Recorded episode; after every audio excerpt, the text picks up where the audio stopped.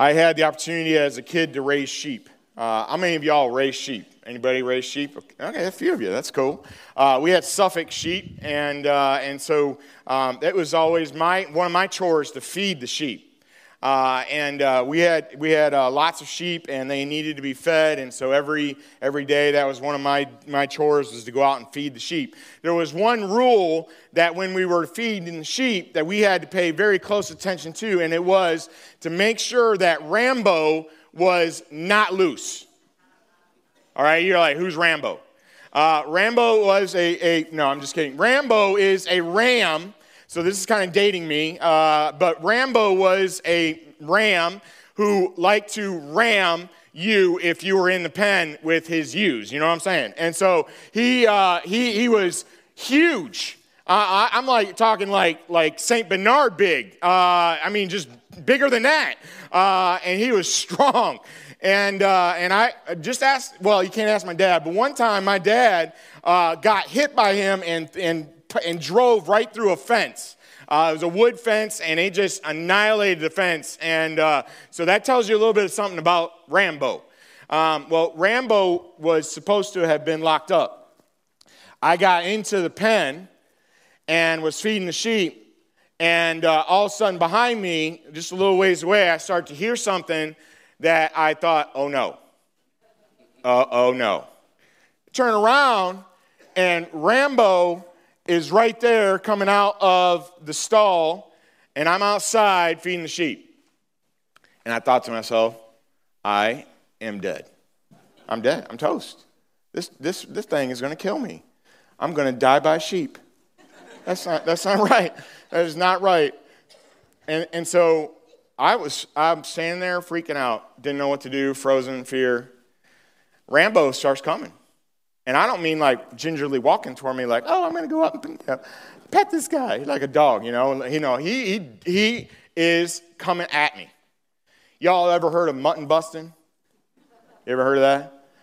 Well, mutton busting is exactly what my dad ended up doing. He busted that mutt.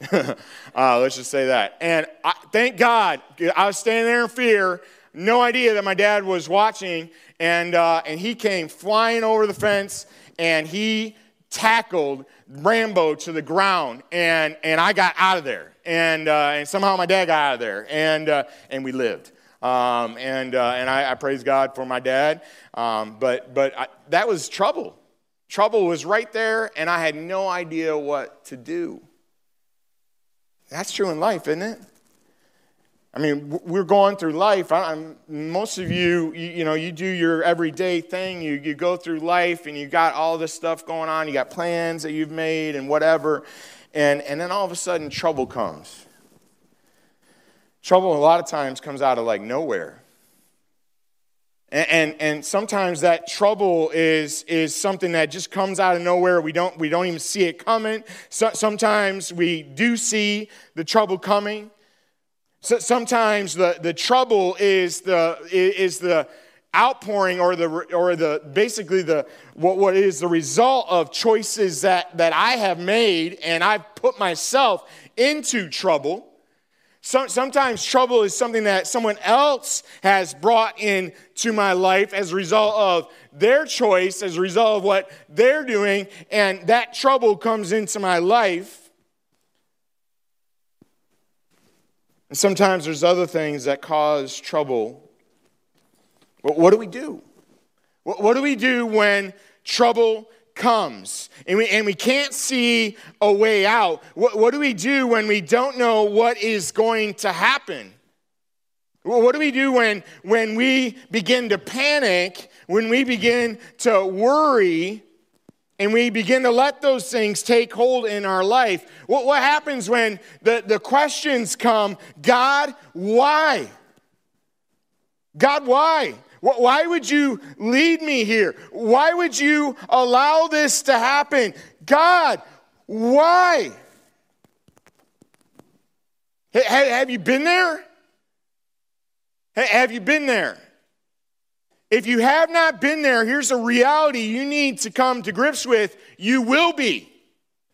It's not a matter of, of if, it is a matter of when.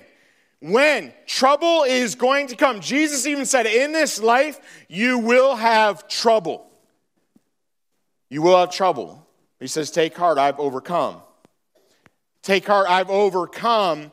And, and here's, the under, here's what we need to understand as we look at what is going on in our world today. We need to understand trouble is coming. Trouble is coming. And it's going to get worse before it gets better. And what we need to understand is what do we do? What do we do? I, I want to give you two verses to memorize. Would you please memorize these over the course of the next several weeks? Psalm 46, verse 1. Psalm 46, verse 1. God is our refuge and strength. Check this out an ever present help in trouble. Isn't that awesome? God is our refuge and strength, an ever present help in trouble. And then Luke 18, Luke 18, verse 27. Jesus said, What is impossible with man is possible with God. He is our refuge and strength, an ever present help in trouble. What is impossible with us is possible with God. And there's two words of a truth that I want you to grab hold of, and it's this God can. God can. God can. You need to hold on to that. Please, I encourage you, implore you, please memorize these verses. Scripture memory is, is one of the greatest weapons that we have against, against Satan, against the forces of darkness, against our uh, misunderstandings, against our uh, emotions that betray us, our, our thinking that betrays us, uh, our, our feelings that betray us the Word of God is a rock, is a place in which we can know and we can allow it to sink into our hearts. And the beauty of it is that God, in the exact right moment, brings these verses to mind. And so, if you would, memorize those and remember God can. There may be some of you that are like, well, that's easy for you to say. It's easy for you to say. You're not where I am. You're not going through what I'm going through. You're not feeling what I'm feeling. You're not facing what I'm facing. You're right. You're right. I'm not. I'm not. But I believe God's word is clear is that He is with you.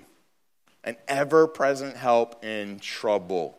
I will never leave you. I will never forsake you. I will walk with you even through the valley of the shadow of death.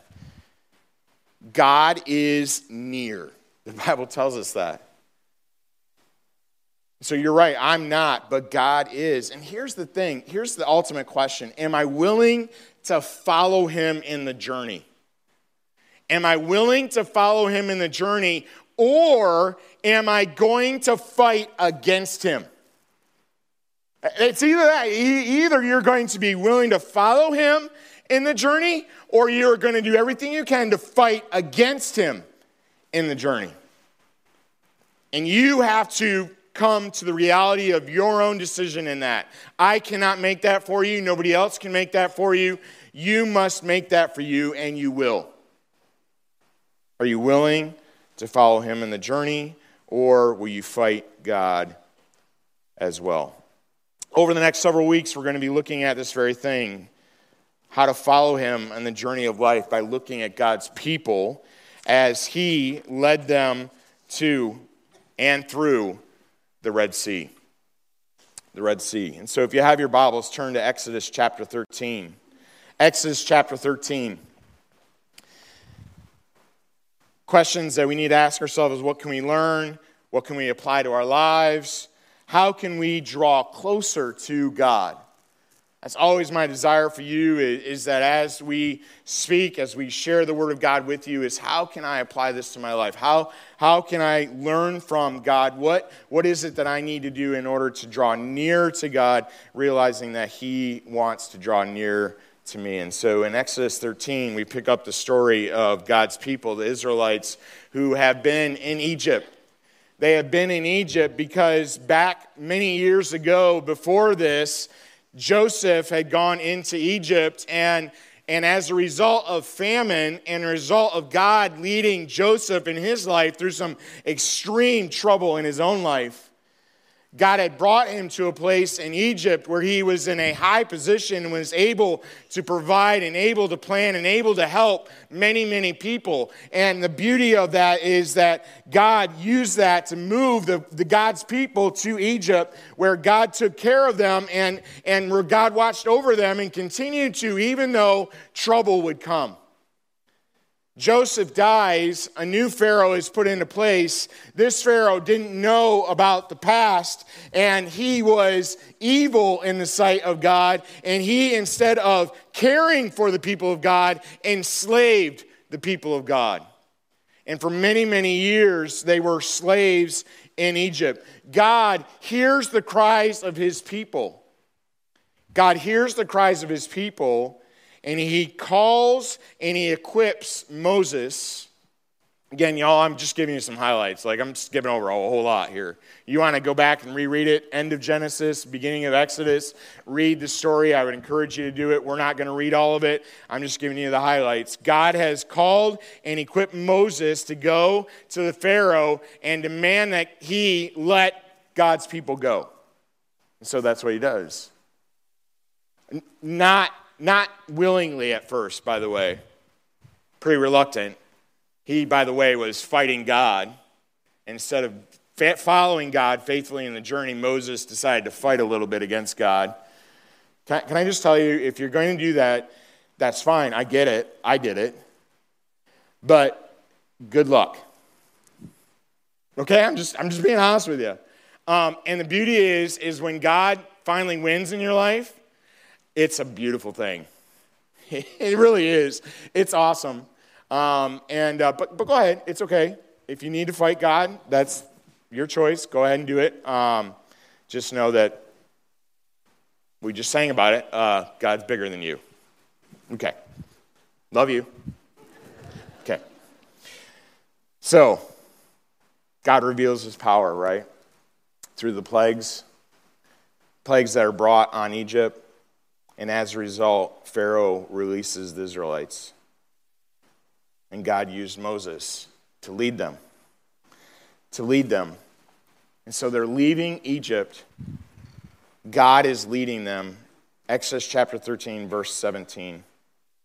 When Pharaoh let the people go, God did not lead them by the way of the land of the Philistines, although that was near. For God said, Lest the people change their minds when they see war and return to Egypt. But God led the people around by way of the wilderness toward the Red Sea. And the people of Israel went up out of the land of Egypt, equipped for battle. Moses took the bones of Joseph with him, for Joseph had made the sons of Israel solemnly swear, saying, God will surely visit you. You shall carry up my bones with you from here. And they moved on from Succoth and encamped at Etham on the edge of the wilderness. And the Lord went before them by day in a pillar of cloud. Think about that. It'd be like a tornado, except not doing any damage. Tornado leading them. Pillar of cloud in the day to lead them along the way, and by night, a pillar of fire. Whew, wow, that'd have been something to see, huh? To give them light that they might travel by day and by night. The pillar of cloud by day, the pillar of fire by night did not depart from before the people. Then the Lord said to Moses, Tell the people of Israel to turn back and encamp in front of Piharoth, I guess is how you say that, my Hebrew is not real good, between Migdol and the sea, in front of Baal Zephon, you shall encamp facing it by the sea. What sea? The Red Sea. God has led them out of Egypt, God is leading them in very specific ways. And we just read about that in the end of chapter 13, the beginning of, of 14. Some very specific places, some very specific turns, some very specific places to stay away from, and others to go into. God is leading them every step of the way. And he gives to them a very specific path. And we see that. And so, rule number one that, that as we think about these Red Sea rules, and really they're, again, rules may be too hard of a, a word, but, but it, it is something that if we would apply to our life and realize in our life, God can use to transform our life. And so, rule number one is realize God means for you to be where you are. God means for you to be where you are. Uh, another way of saying it, and you can put this in parentheses, is He sets the stage in your life. He, he is all about setting the stage in your life to transform your life.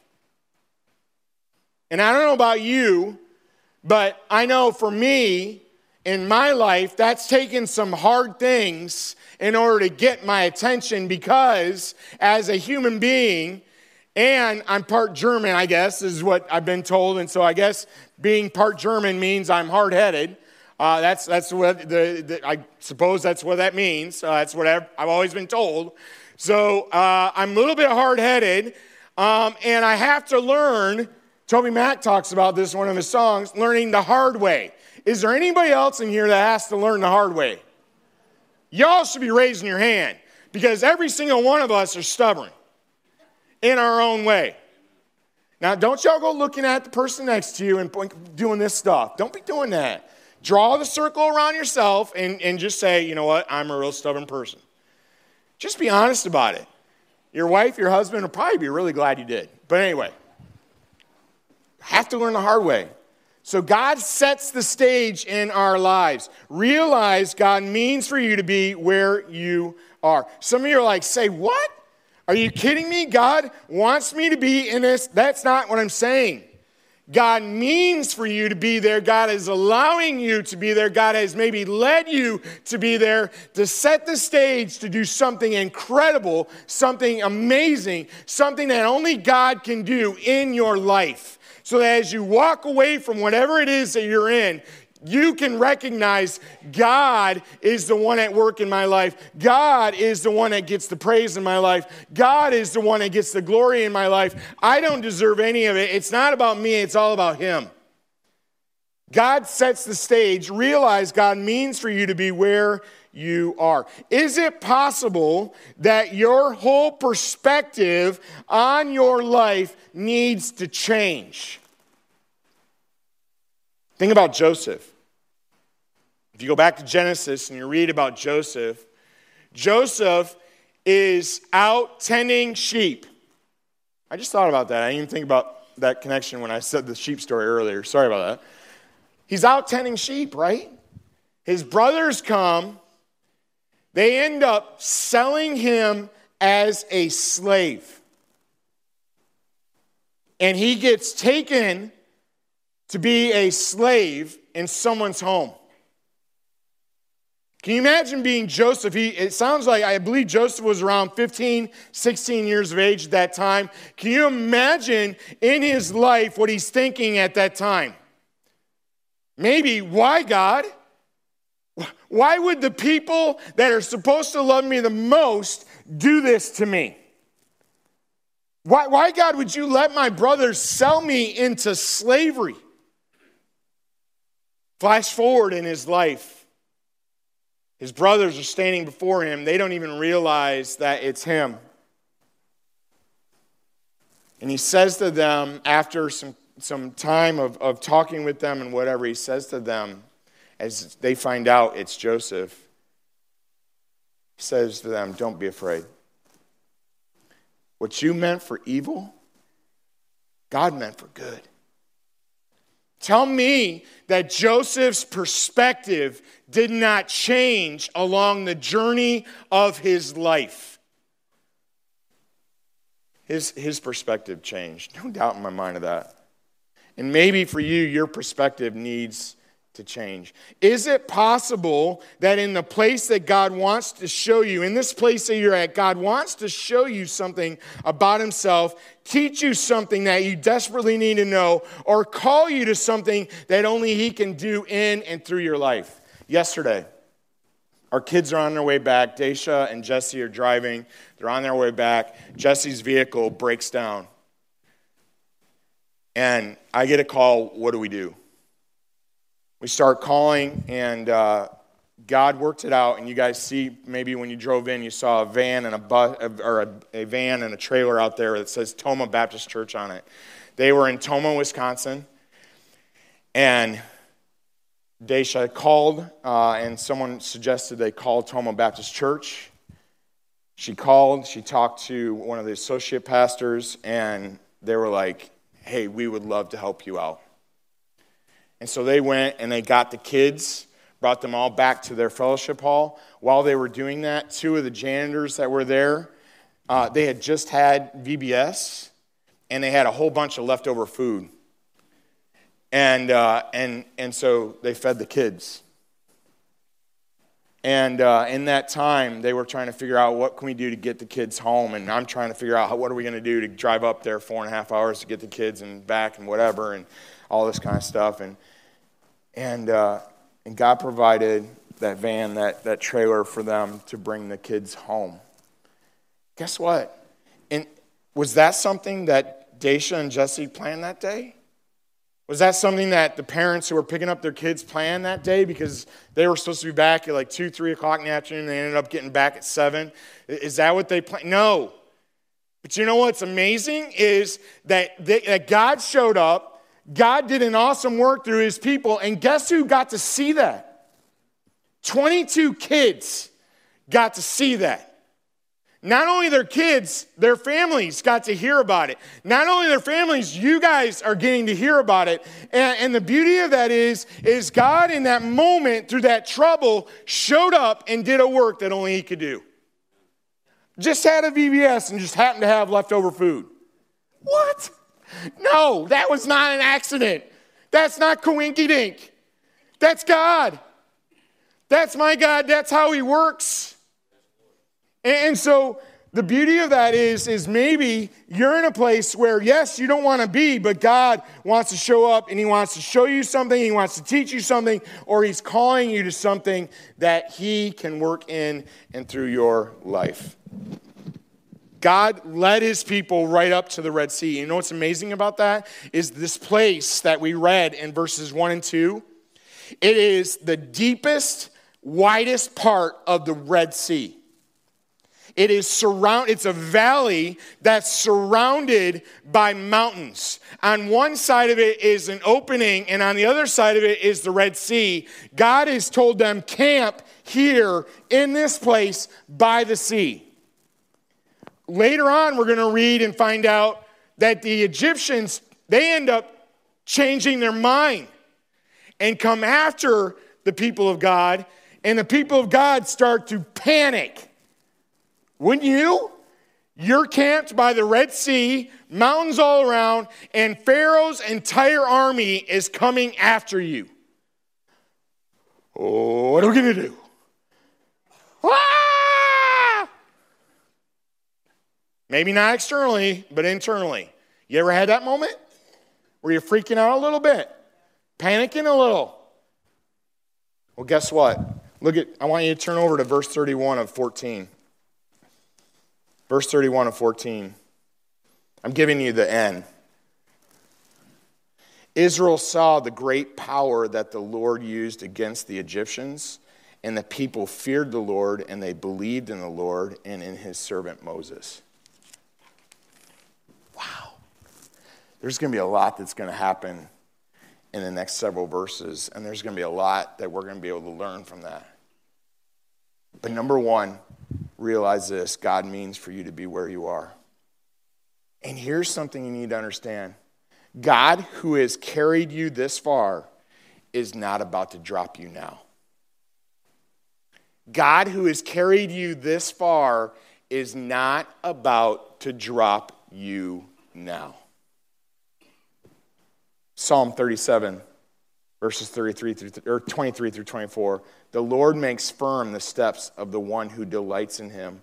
Though he may stumble, he will not fall, for the Lord upholds him with his hand.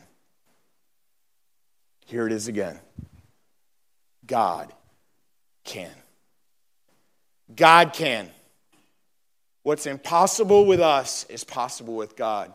God is a refuge and strength and ever present help in trouble.